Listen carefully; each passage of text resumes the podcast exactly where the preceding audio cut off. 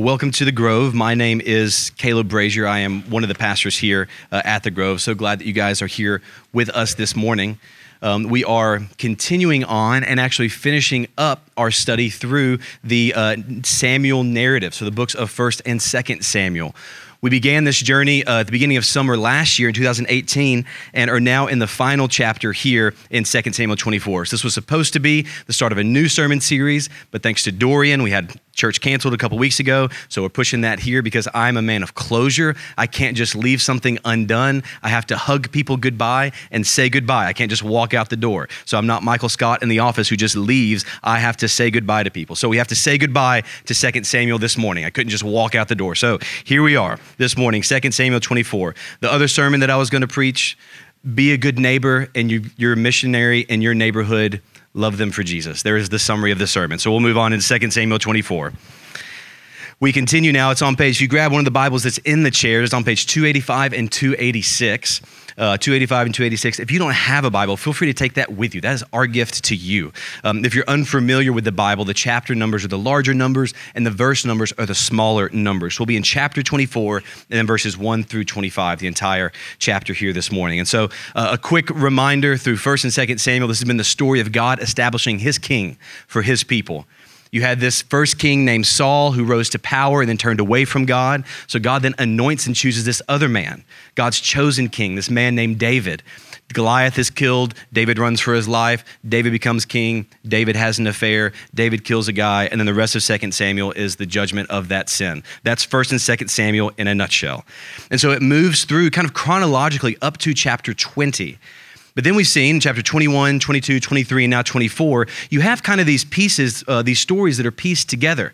Uh, it's no longer chronological. Uh, some people feel as though it's out of place. It's just like random stories put in there as an epilogue or an appendix. But as we've seen so far, and we'll see especially today, there's an intentionality that God's Spirit moved through the narrator of 2 Samuel to place these stories here for a reason. And this one in particular, while as we read through it, may seem like this random story to end this grand narrative, it actually sets the stage perfect for what God is about to do. Because the book of Second Samuel is all about, all about a king, a kingdom, a covenant, and eventually God getting ready to move in permanently with his people as a temple is about to be built. And it sets the stage for that as we look forward. So, as we dive in this morning, we'll be reading through three kind of uh, general points we'll see. First, the, this chapter is geared around three different things, and those will be our three points. So, first, we'll see a census, then we'll see a plague, and then we'll see a threshing floor.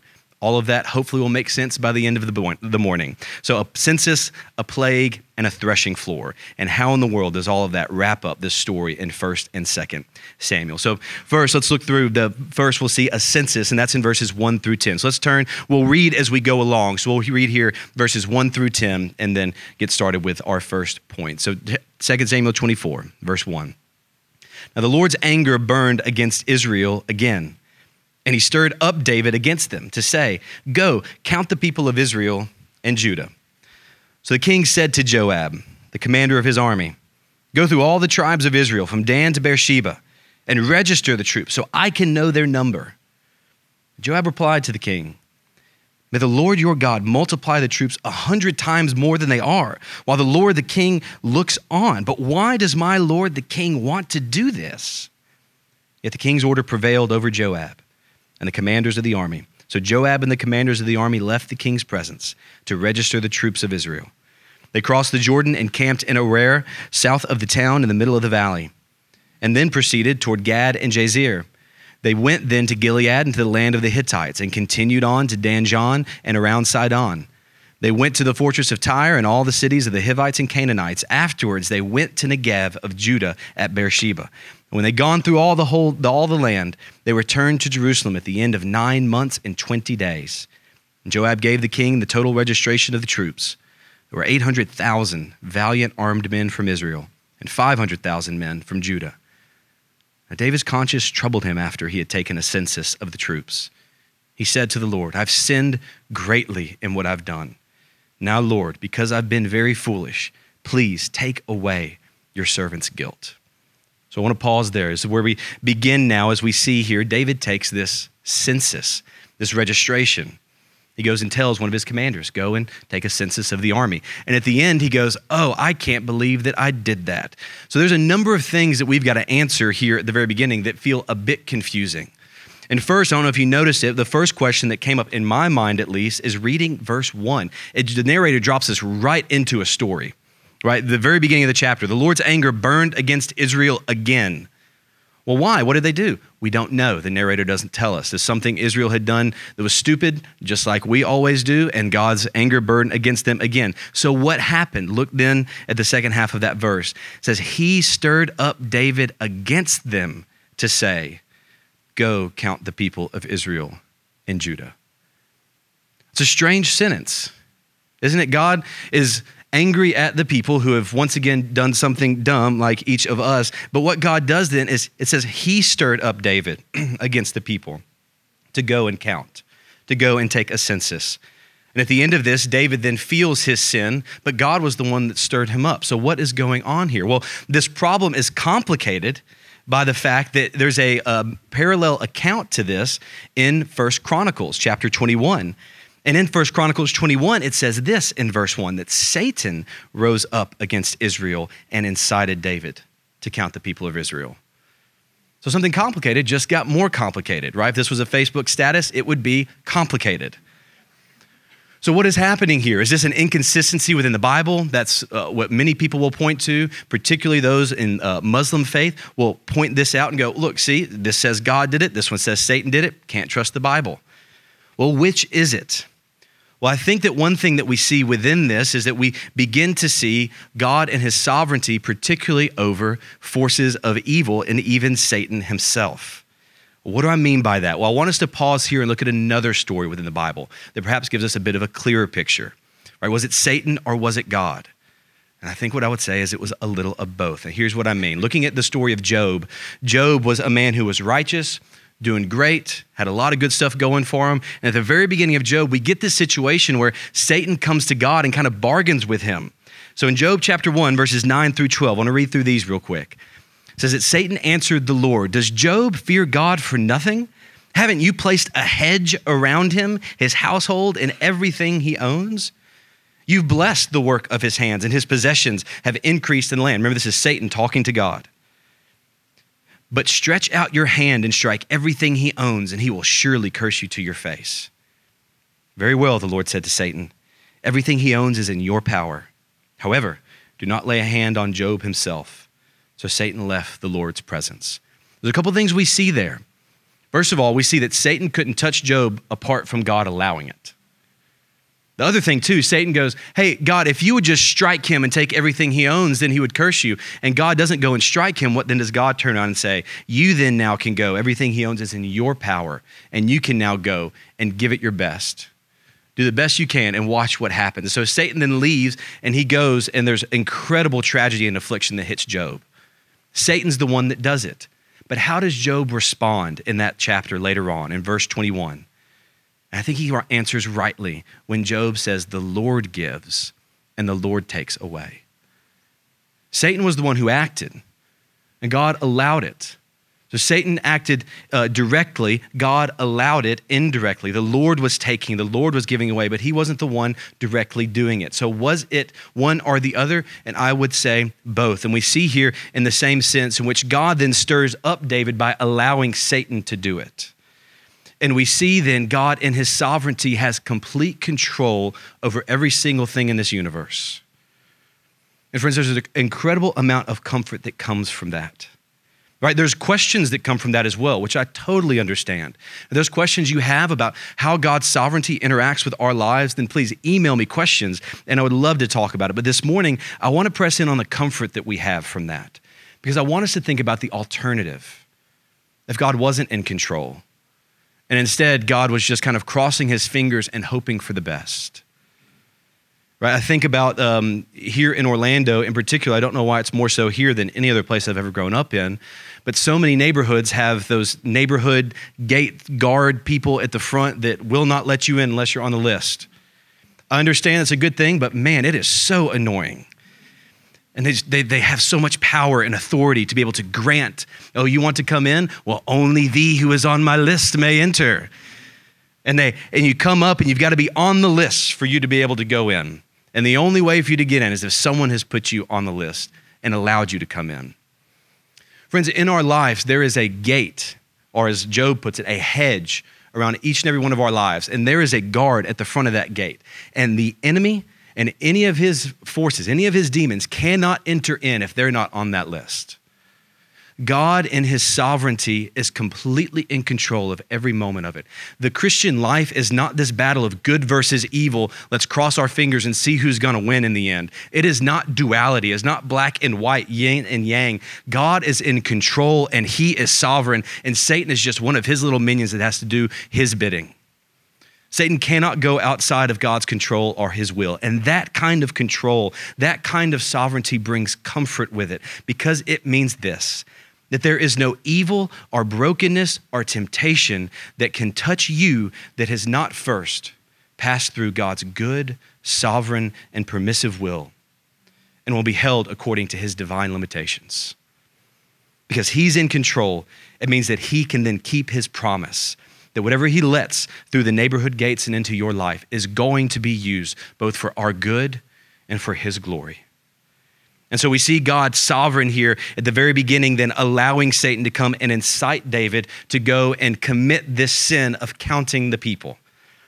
So that's then the second question or kind of problem that for me arises as I read through this. I go, David, what was the big deal?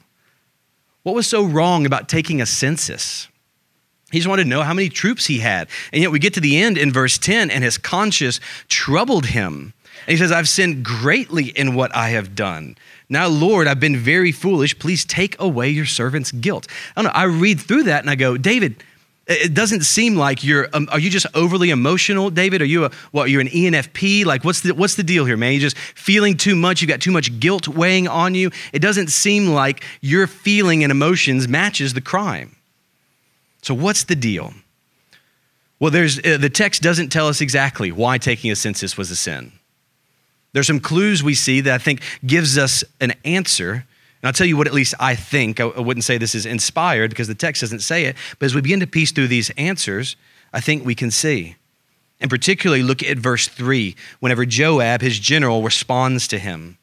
He tells him, Joab, go and take a census. And Joab says, David, may the Lord your God multiply the troops a hundred times more than they are why my lord the king looks on. But why does my lord the king want to do this? Joab is pressing him and saying, David, why do you want to count the people that you have? Don't you know that God could multiply those troops a hundred times in a moment while you're even looking at them? And I think in Joab's correction here, I think Joab is telling David, eh, David, don't count your troops and then at the end step back and go, man, what an awesome army we have. Look at all the people I've got. 800,000 valiant men in Israel, 500,000 in Judah, 1.3 million people here who are willing to fight for me. I look around these other nations, they don't have that kind of army. We're good. And I believe what David was doing in this census was a desire to want to count up how much he had and then to be able to find safety and security in that, and the thing that he could control and in his own plan. And Joab is pressing him. So, David, David, none, our numbers don't matter. You realize that because God is on our side. And so it doesn't matter how many people we have, he could multiply it a hundred times in a moment. And David, don't you remember First Samuel? God didn't even use an army. He used the Ark of the Covenant to defeat the Philistines. He actually doesn't even need us. So don't look and try to find safety and security in your plans or what you can control, but find safety and security in God and his promises. And he was pressing him on that. You see, I think that David's sin wasn't that he counted, I think his sin was why he counted. It was how he felt whenever he heard that number, how he breathed a sigh of relief. He was safe, he was secure. And I think that was his sin. He thought a strong army was safer than a strong God. Friends, in us in our lives, how often do we trust in our plans? Rather than in God's promises. We may not have an army in front of us to count, but how often do we check to see how big our savings account is? How strong our portfolio might be? Whether or not we have a detailed and actionable five to 10 year plan? or if we're either in or working towards being in a relationship, looking for things that we can control and plan and organize and shift to feel this feeling of safety and security so that when we have it, oh, we just feel a little bit safer. And we like to put our hope and our security in our plans. Friends, listen, none of those things in and of themselves are wrong. So don't hear me say that.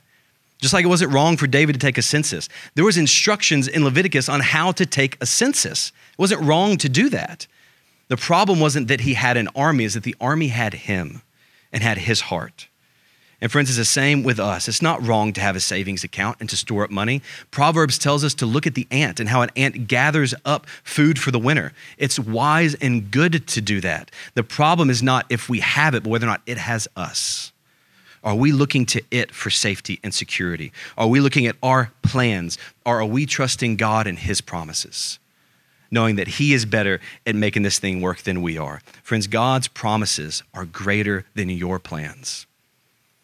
That's one of the big warnings that we hear at the very beginning of this text. God's promises are greater, more trustworthy, more secure, and safer than your plans.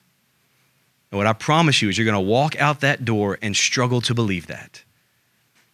Because we like to feel we've got it in control. I, I, that's, this is my hypothesis. I don't know if this is true or not, but I think it is. I think that's the reason why people don't like to fly on airplanes now they get up there and they go, Well, I don't have control of the plane. Right? I have to trust someone else, and it's such a life or death situation, and I don't have any control. And I go, listen, the whole problem, I think, with humanity and Western evangelicalism is that we believe that we have this illusion of control, and that if somehow, if we're on the road driving, that that's safer than a trained pilot who's given his entire life to get you safely from point A to point B, that that's somehow not as safe. But if we get in our car and we're texting and talking and uh, Snapchatting, uh, we just want to be behind the wheel because then we have control and we're safe. And friends, it's the same within our lives. We make a mess of our lives when we're in control. And God is so much better at it than we are. And so stop trying and trust in Him and believe that His promises are greater than your plans. So David trusted in the numbers rather than in his God. Even though God was the one that allowed him to be tempted to even do this thing in the first place, God is sovereign. Satan is tempting, and David is responsible. Each of those three things are true in this text.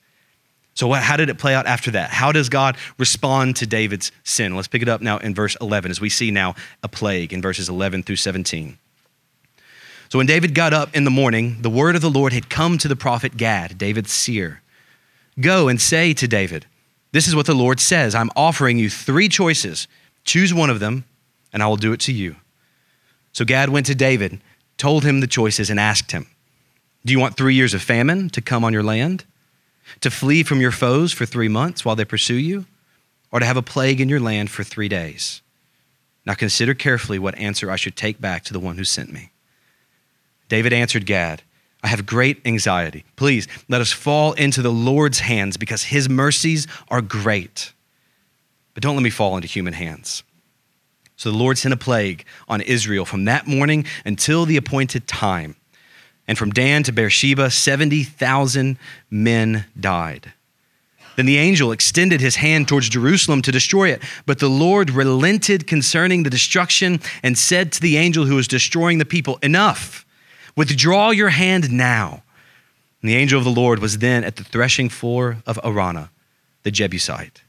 When David saw the angel striking the people, he said to the Lord, Look, I am the one who has sinned. I am the one who has done wrong. But these sheep, what have they done? Please let your hand be against me and my father's family. And so here we see then God's response to David's sin. We see a plague. And remember, to pull that back even further, this was God's judgment through David for the people who had originally sinned against God in the first place. So, God, again, using even the sin of the people for his own uh, divine will and glory, even though he wasn't the one that made it. God, again, sovereignly is using it all for good and for glory. And so we see then God's judgment in response to David. And that's often where it gets highlighted, right? We read this text, and one of the things that we walk away with is, oh, look at God's judgment. God releases this plague on his people. He gives David three choices. right? Either being on the run from his enemies, having a famine, or having a plague for three days. And he gives David choices. One of these things is going to happen, David. You pick which one it is. And we see God's judgment, or my, in my Bible, the, the title is David's punishment. And that's often what's highlighted. But, friends, when we read through it, God's judgment isn't what's highlighted in this chapter.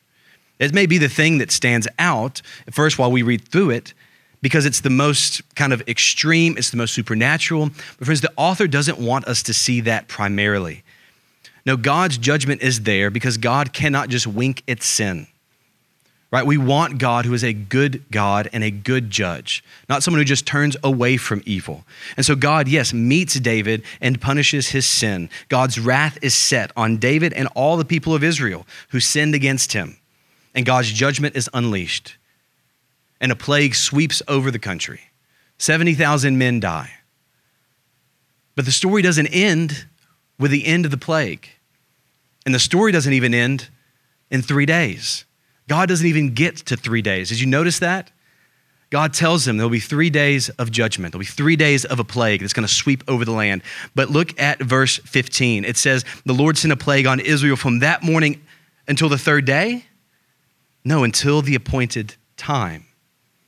That God had a different time in which He stopped it.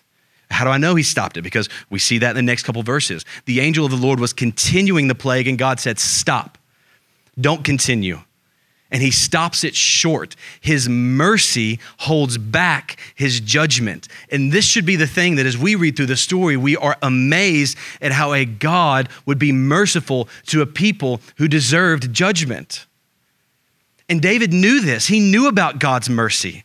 Right? This is the thing that's highlighted. David knew it by experience in his own life, how God had treated him in his sin, how God had treated his people in their sin. God David knew God to be a merciful God. He knew him to be full of mercy, which is why when David's presented with the three option, David says, "Let me fall into the hands of the Lord, because then I know that there will at least be mercy." He says, "I've had people chase me. And I know what's in man, but let me fall into God's hands because there is mercy in him. And I love it. He says that his mercies are great in verse 14. That's what drove David's heart, that even in sin, even in right judgment and punishment, at the forefront of David's mind was this truth God, your mercies are great. And so even whenever he knows he's done something wrong, he can run to his father. And friends, that's such a beautiful illustration and a barometer as far as how much we understand who God is, is whenever we mess up. Do you run away from God or do you run to Him? It's the difference whenever you get in trouble. Do you feel like you have to try to figure out something to tell your dad to try to explain what happened? Or do you pick up the phone to call him because you're in trouble and say, Dad, I need your help? Friends, David knew the heart of God.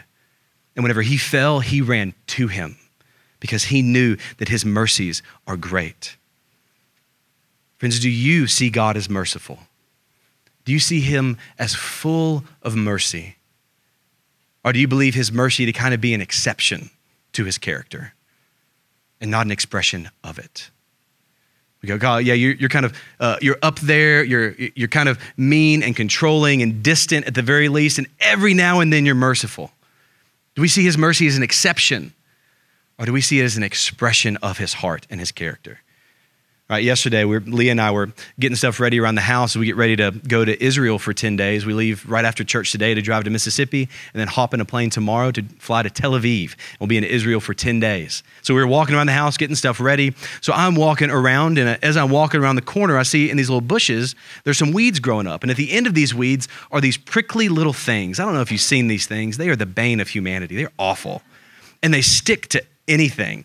It's unbelievable. I don't know what is on these things. I don't understand how we haven't figured out something to replicate it because no matter what it sticks to, it is not coming off. You, you walk like 15 feet away from it and somehow it ends up on your pant leg and you can't get off of it. It's prickly, it's sharp. There's like a million of them, and they're all over the place. Our, our dog's a four and a half pound Yorkie poo. He's terrifying, so be careful. But every time he goes outside, uh, whenever these weeds are there, he'll come back in. They're all over his legs. And so I'm walking around the house getting stuff ready, and I see some of these weeds popping up. And I notice them. I go, oh, I'm going to go ahead and get these so they don't just blow all over the yard, these little prickly things. So I grab the weeds, pull them up, and go and put them in the trash can. Later, Leah was walking around with me and she says, Hey, I saw some weeds back in the corner. Would you mind going? I said, Oh, you mean going and pick them up and throw them in the trash can? I already did that. I already handled it. And Leah was shocked a bit because I was aware. And if you know me at all, you will know that awareness is an exception to my character and not an expression of it. She was surprised, and right, I was surprised that that happened. But, friends, God in His mercy is not surprising. God in His mercy is an expectation, it is an expression, it is who He is. And though our sins may be many, friends, His mercy is more. And we can lean in and we can trust Him. God's mercy drives him to act. I love that. Do you see that in this passage? God's mercy moves him forward. It's what causes him to relent, what causes him to stop the judgment. And so we can throw ourselves into his hands, even in, especially in our sin, because that is true, that our sins, they are many, but his mercy is more. So God in his mercy holds back his judgment here. But where did he stop it? Well, the text gives us an incredible amount of detail to answer that very question. Look now at verse 18 as we see where it stopped at a threshing floor, verses 18 through 25. Now, Gad came to David that day and said to him, Go up now and set an altar to the Lord on the threshing floor of Araunah the Jebusite. David went up in obedience to Gad's command, just as the Lord had commanded. Araunah looked down and saw the king and his servants coming toward him. So he went out and paid homage to the king with his face to the ground. Araunah said, Why has my lord the king come to his servant? David replied, To buy the threshing floor from you, in order to build an altar to the Lord, so the plague of, on the people may be halted. Now Araunah said to David, My lord the king may take whatever he wants and offer it. Here are the oxen for a burnt offering, and the threshing sledges, and ox yokes for the wood. Your majesty, Araunah gives you everything here to the king. Then he said to the king, May the Lord your God accept you. And the king answered Araunah, No, I insist on buying it from you for a price. For I will not offer to the Lord my God burnt offerings that cost me nothing. David bought the threshing floor and the oxen for 20 ounces of silver. He built an altar to the Lord there and offered burnt offerings and fellowship offerings. Then the Lord was receptive to prayer for the land, and the plague on Israel ended. And there it is. There's how 2 Samuel wraps up. This story of David seeing somehow the angel of the Lord who is bringing the plague, stopping the judgment, stopping the plague. And the place where that angel was stopped was just outside of Jerusalem, just outside the city walls. And he looked, and it was right at this threshing floor. And so Gad, the prophet, the seer, told him, Go then where the plague was stopped, and by that threshing floor, build an altar and offer sacrifices to God. And David knows why in verse 21 he wants to go there so that the plague on the people may be halted. And we see David comes as he comes here to this threshing floor, and we see three things. We see the price that's paid, the sacrifice that's made, and the foundation that's laid. It all rhymes, and I'm really excited about it. First, the price that's paid. I love this in verses 22 to 24. Did you hear it? Araunah comes to him and says, You want to buy this place? Listen, you're the king. I'm going to give you everything. I'll give you the land. I'll give you the oxen. I'll give you the, um, the, the threshing sledges, everything. It's yours. May the Lord accept you. But how does David respond? Did you hear it? In verse 24, he said, No, I'm not going to just take it. I insist on buying it from you for a price. Why? Because I will not offer to the Lord my God offerings that cost me nothing. David knows the truth of a relationship with God and that following Jesus, uh, following a relationship with Jesus that costs us nothing is worth nothing that there is a cost, there is a burden as we come then to be able to offer something to be able to follow God and not to be able to earn anything from Him, but because we come and there is going to be something that we have to give up to follow Him. Whether we worship in worship, whether in giving, whether in our lives, whether in our plans, whether our futures, if we just follow after what it is we want to do and we just kind of sprinkle God in along the way, then friends, that is not Christianity and that is not biblical religion. Because our hearts are bent away from God. And if we just expect church or the Bible, if we just read through the Bible and the Bible just affirms everything we already believe and feel, then you are not reading the Bible because God's Spirit and God's Word and God's truth is going to rub up against us and at times pull us in the exact opposite way that we're headed because we are all sinful and we all fall short of God's glory. And so we need to consistently be coming up to God's Word and asking, God, what in my life do I need to give up to follow you? Because I know that I'm not doing it perfectly. And we cannot just come to God and offer Him a relationship that costs us nothing. Friends, what relationship do we have that costs us nothing? Relationships don't work that way. And if they do, come talk to me afterwards because you're being terrible in that relationship. They don't exist to serve us, and especially in a relationship with God. And David knew that. That worshiping God doesn't just cost nothing. And so he refused to do it and paid that price to be able to purchase that deed. That not only was the price paid, but then also a sacrifice was made. So he, he purchased the deed for that threshing floor to be able to build an altar and offer a sacrifice. Why? Why did he do that? Well, he says in verse, again, 21, so that the plague on the people may be halted. You know, our eyebrows might raise a little bit because we go, wait, God already halted the plague. Why is David trying now to offer a sacrifice to halt it again? Did it start up again? What's going on here? And what we remember is that God and his mercy stopped the plague, but God's wrath and his judgment was still there. And so David knew, he understood what God was teaching his people through Leviticus that sin demands death. That at the end of the day, it will either be you or something in your place that will have to answer for sin, a substitute in your place that the plague was stopped. God's mercy held back his judgment, but God's wrath against sin still remained. And there had to be some sort of sacrifice made to appease that judgment, to appease that wrath. Or to use a theological word, there had to be propitiation. That word propitiation just means a wrath appeasing sacrifice because sin demands death. David understood this, and so he bought the threshing floor. He builds an altar, and he offers a sacrifice to God. And what happens? Verse 25 The Lord was receptive to prayer for the land, and the plague on Israel ended.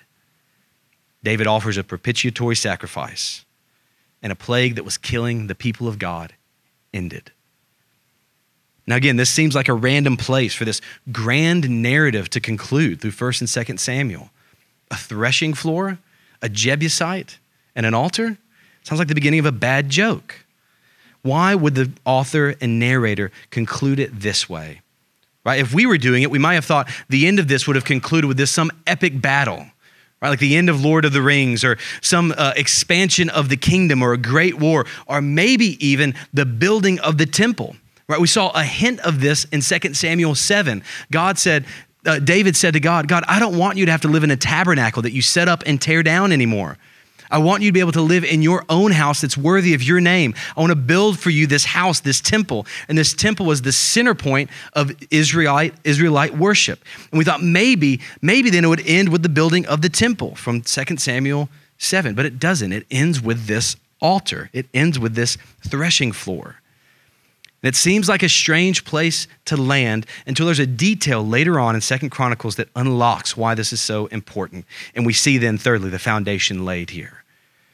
And the detail is this in Second Chronicles 3:1 that Solomon, who's David's son, begins to build the Lord's temple. He begins to actually build the temple. Well, where does he do it? In Jerusalem, on Mount Moriah. Where where is that? It is where the Lord had appeared to his father David, at the site that David had prepared on the threshing floor of Ornan the Jebusite. Ornan, Araunah is different names for the same person. When Solomon goes to build the temple, he builds it on this very place. David here in 2 Samuel 24 purchases the deed that God's house is going to be built on. It sets the stage, lays the foundation, and prepares for God to now more permanently move in and put roots down in the midst of his people. Of course, the book ends in the most significant way possible that David purchases that deed.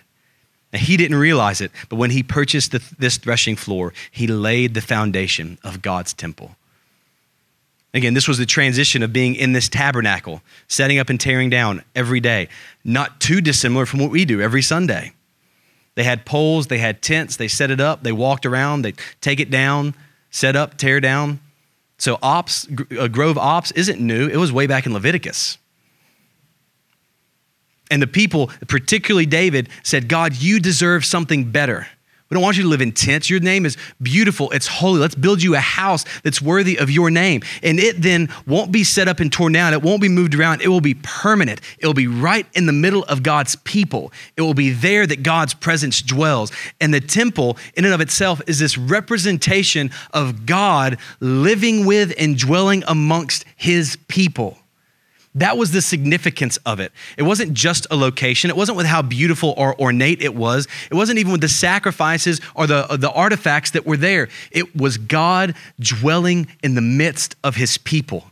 And that was unheard of. And that's what made the temple so significant. And so, what we see here in 2 Samuel 24 is that David, as God's covenant king, paid a price and offered a sacrifice that uh, satisfied God's wrath and secured for his people a more permanent dwelling place for their God in their midst. What a significant thing for David to do. But we also begin to now feel the weight of this passage and realize that this passage is pointing us to a much better king and a much better kingdom and a much better temple. As we begin to look forward to not David, but to the son of David not to a king, but to a better king. As we see Jesus in John 1 says that he was born and he dwelt among us. That God, the Word made flesh, dwelt among us. And that word dwelt in the Greek, it's not dwelt, it's actually literally the word tabernacled that God then set up his house in the midst of his people. That's what Jesus came and did. And as he lived and dwelt among us, Jesus then lived a perfect life and he died a death that we deserved. And there on the cross, the punishment that he experienced wasn't, wasn't nails, it wasn't a whip, and it wasn't crucifixion. The greatest punishment that he bore was the wrath of God in our place as he shielded sinners with his blood. I was at Disney a couple weeks ago and it began to rain as it does every day in Orlando. And I saw outside of one of the buildings this dad who was standing over his daughter. She was maybe two or three.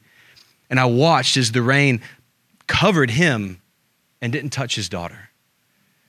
And I just couldn't help but see a beautiful image of what Christ does for all those that are in him as he stands over us and shields us from the wrath and he absorbs it in our place. But unlike the rain, it wasn't just falling on whoever and it wasn't worth anything. No, the wrath that he absorbed was meant for us and we deserved it. We earned it. But he stands over us and he shields us. And then he died. But friends, he didn't stay dead. And three days later, he walked out of the tomb that he was laid in. He then ascended, and one day he is returning. And when he returns, he is bringing with him that perfect kingdom that was promised to David in 2 Samuel 7. And then we will see our king forevermore who brings his kingdom forevermore. And in that kingdom, there will be no pain, there will be no tears, there will be no death, and there will be no sin. They will be memories that will be harder and harder for us to remember with each passing millennia as we gaze at the Lamb who endures forever. And we will gather around that throne and praise the King of Kings and Lord of Lords, the perfect King, the better King, the humble King, the forever King, the Savior King, as every knee is bowing and every single tongue confessing that Jesus Christ is Lord, as we praise his name forever. And we will stand in God's presence, then face to face as friends, as family, and as His people, as He then fully and perfectly dwells with us. The narrative arc of the Bible will then be complete as He will be our God and we will be His people, a holy and perfect God who has now made a way to dwell with His redeemed and glorified people in that new and better Jerusalem. And friends, the plague of sin and death may follow us up to the gates of that heavenly city city, but it cannot follow us in. And it's in that day that we will then live forever with him and experience the joy and the life and the hope that Christ has purchased. Friends, as we look and we see the way the Bible ends with that kingdom in the second to last chapter in Revelation 21, hear the way that it talks about it and hear the way it focuses on God dwelling with his people. Then I heard, John writes, a loud voice from the throne. Look, God's dwelling is with humanity, and He will live with them. They will be His peoples, and God Himself will be with them and will be their God. He will wipe away every tear from their eyes. Death will be no more. Grief, crying, and pain will be no more because the previous things have passed away. And then the one seated on the throne said, Look, I am making everything new.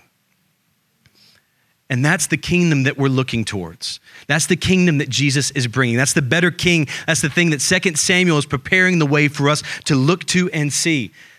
But as we look at that kingdom, we may ask them, well, if 2 Samuel ends with this looking forward to the temple, wouldn't we be expecting a temple then in that kingdom that Jesus brings? Well, we will. And John shows us what he sees in Revelation 21, verse 22, just a few verses later. He said, I did not see a temple in it because the Lord God, the Almighty, and the Lamb are its temple. Friends, in that city, we will not need a building for God to dwell with us because he will dwell in the midst of us through his Son as he then lives right in the middle with us. We will no longer need a building because the whole place, the entire world will be the temple as we are there in the very presence of God. Friends, this is what 2 Samuel 24 is pointing us to a better king that offers a better sacrifice and brings a better kingdom. Jesus, as God's covenant and forever king, paid a price on that cross and offered a sacrifice that satisfied God's wrath and he secured for his people a permanent and eternal dwelling place for their God in their midst. And so we end 2 Samuel not reading a random story, but pointing to a perfect king, reminding ourselves that God is sovereign over all things, that our sin demands judgment, but praise God that his mercy has intervened. And that mercy sent us a Savior that would satisfy God's wrath and secure for His people a permanent dwelling for our God with His people. That's how the story ends. It's the whole point of 2 Samuel. God uses an imperfect king to point to a better king, to a sovereign king, to Jesus Christ, our King forevermore. Let's pray.